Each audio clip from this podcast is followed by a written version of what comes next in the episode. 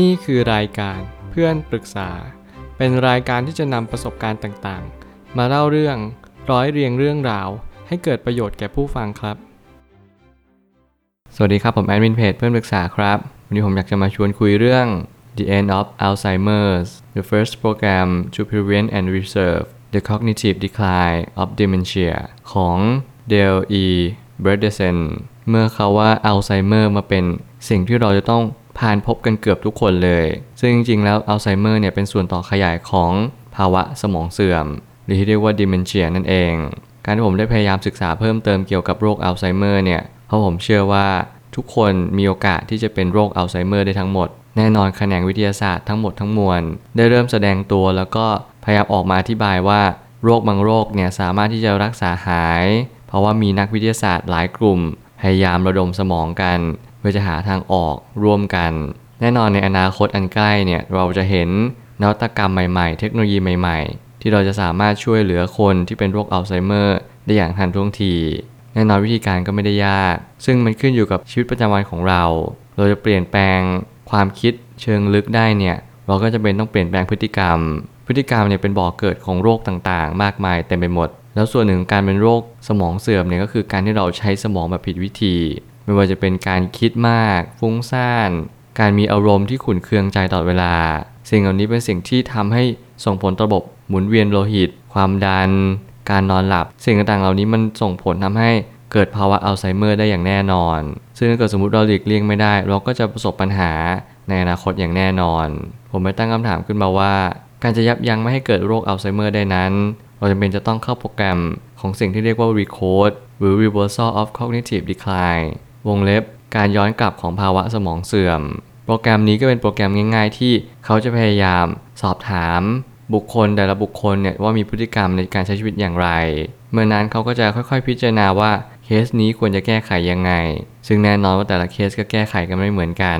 เราจะพยายามค่อยๆ ปรับเปลี่ยน สิ่งที่มันเล็กที่สุด ก็คือในระดับสิ่งที่เราคิดสิ่งที่เราเป็น แล้วก็สิ่งที่เราพูดในแต่ละวัน ซึ่งแน่นอนว่าบางทีอาหารการกินก็มีส่วนที่ทำให้เรามีโอกาสเจอภาวะสมองเสื่อมได้เช่นกัน แต่ Recode เนี่ยมันจะไม่เหมือนโปรแกรมอื่น ตรงที่ว่าเขาจะพยายามดึงไม่ให้เรามีความเชื่อว่าภาวะสมองเสื่อมเนี่ยมันแก้ไม่ได้ สิ่งหนึ่งที่คนเขียนพยายามเน้นย้ำเสมอก็คือเราทุกคนนั้นสามารถที่จะหายป่วยจากโรคอัลไซเมอร์ได้ แต่เราจำเป็นต้องเริ่มต้นจากการที่เราย้อนกลับภาวะสมองเสื่อมก่อน ถ้าเกิดสมมติเราเป็นสมองเสื่อมแล้ว มันก็ยากที่จะยับยั้งในการที่เราจะเป็นโรคอัลไซเมอร์ต่อไป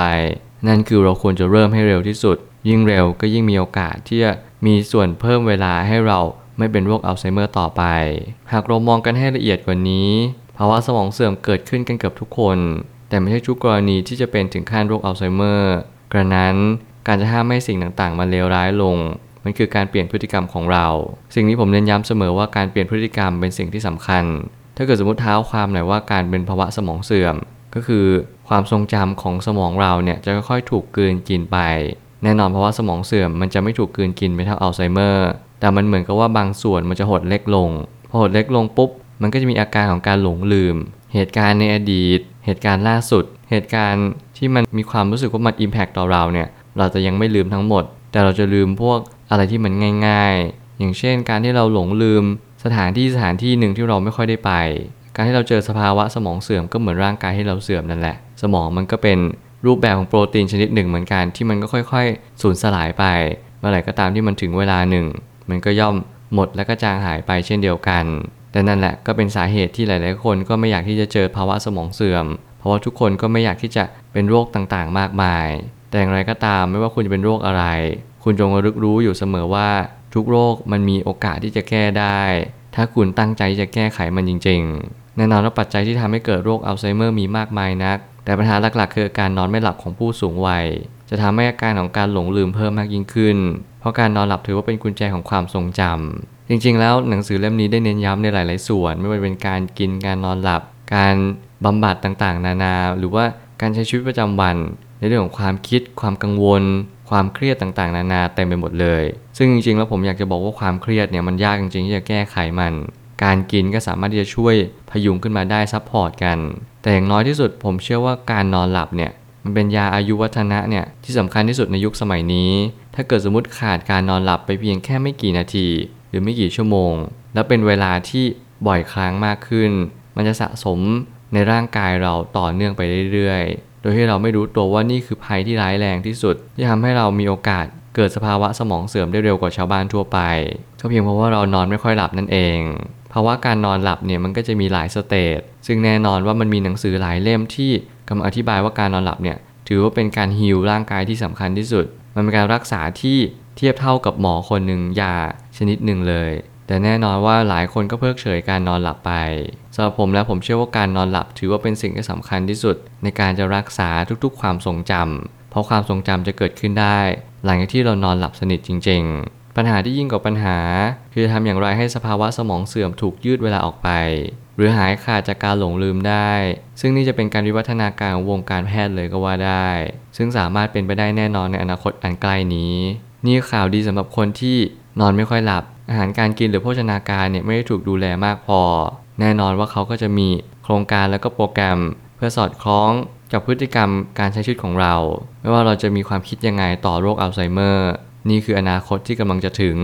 คนเขียนได้ฝากทิ้งท้ายไว้ในหนังสือว่า เขาจะออกโปรแกรมที่รักษาหายอย่างแน่นอน และเป็นการหายขาดคือไม่กลับมาเป็นโรคอัลไซเมอร์อีกเลย ก็คือโปรแกรม ReCODE ของเขา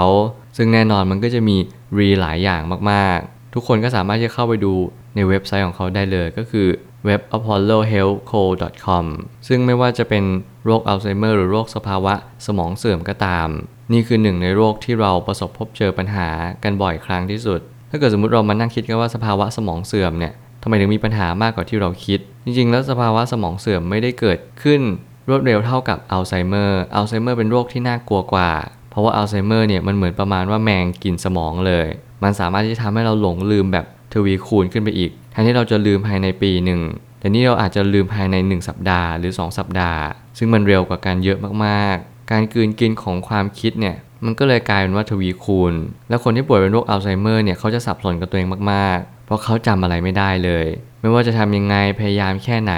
มันคือความรู้สึกว่าเราลืมสิ่งสิ่งนั้นจริง ๆ เราลืมแบบเราไม่รู้ว่าเราจะกู้คืนข้อมูลมาได้ยังไง มันคือความเจ็บปวดของผู้ป่วย มันไม่ใช่แค่การหลงลืมที่เราเคยคิดกันว่า นี่คือโรคอัลไซเมอร์อย่างเดียว แต่มันคือความรู้สึกที่เราไม่สามารถทำอะไรได้เลย ไม่สามารถเดินไปปิดไฟ ไม่สามารถที่จะจำได้ว่าเวลาเนี้ยควรกินข้าวหรือยัง เราทานยาไปแล้วหรือเปล่า เพื่อนคนนี้เพื่อนคนนั้น ลูกหลานคนนี้คนนู้นเราลืมเขาไปหมดเลย นี่ความเจ็บปวดและทรมานที่ยิ่งกว่าโรคอัลไซเมอร์ สมัยก่อนผมก็ไม่เข้าใจว่าการเป็นโรคอัลไซเมอร์เนี่ยมันเจ็บปวดแค่ไหน จนก็ไปเจอเคสหนึ่งที่เราก็มีโอกาสได้เห็น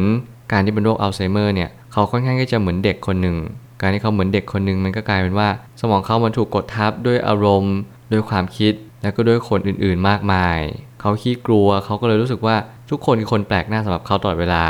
และนี่คือความน่ากลัวของโรคอัลไซเมอร์ที่อนาคตอันใกล้นี้ มีโอกาสรักษาหายอย่างแน่นอน สุดท้ายนี้มีผู้คนมากมายที่กำลังประสบกับปัญหาการใช้ชีวิตที่ลำบากต่อผู้คนรอบข้างไม่ว่าจะเป็นพ่อแม่ พี่น้อง รือว่าคนไข้ที่เป็นโรคอัลไซเมอร์หนังสือเล่มนี้เปรียบเหมือนกำลังใจของผู้ที่เริ่มมีอาการ หรือกำลังหาทางรักษาอยู่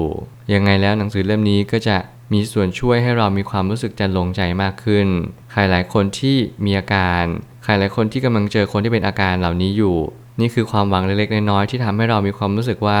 ทำให้คนที่เรารักเขากลับกลายมาเป็นคนปกติหรือว่าคนที่ดียิ่งขึ้นกว่าเดิม แน่นอนว่าเรื่องค่าใช้จ่ายอาจจะสูงสักนิดหนึ่ง เพราะมันเป็นนวัตกรรมใหม่ แต่ผมก็ยังเชื่อว่านี่คือโอกาสที่ทำให้เราได้มีเป้าหมายในชีวิตเพิ่มมากยิ่งขึ้น ให้เราได้ช่วยคนที่เรารักจริง ๆ การที่เราได้เห็นคนที่เรารัก มีอาการที่ดีขึ้น มีชีวิตที่มีรอยยิ้ม มีเสียงหัวเราะ เขาสามารถจดจำเราได้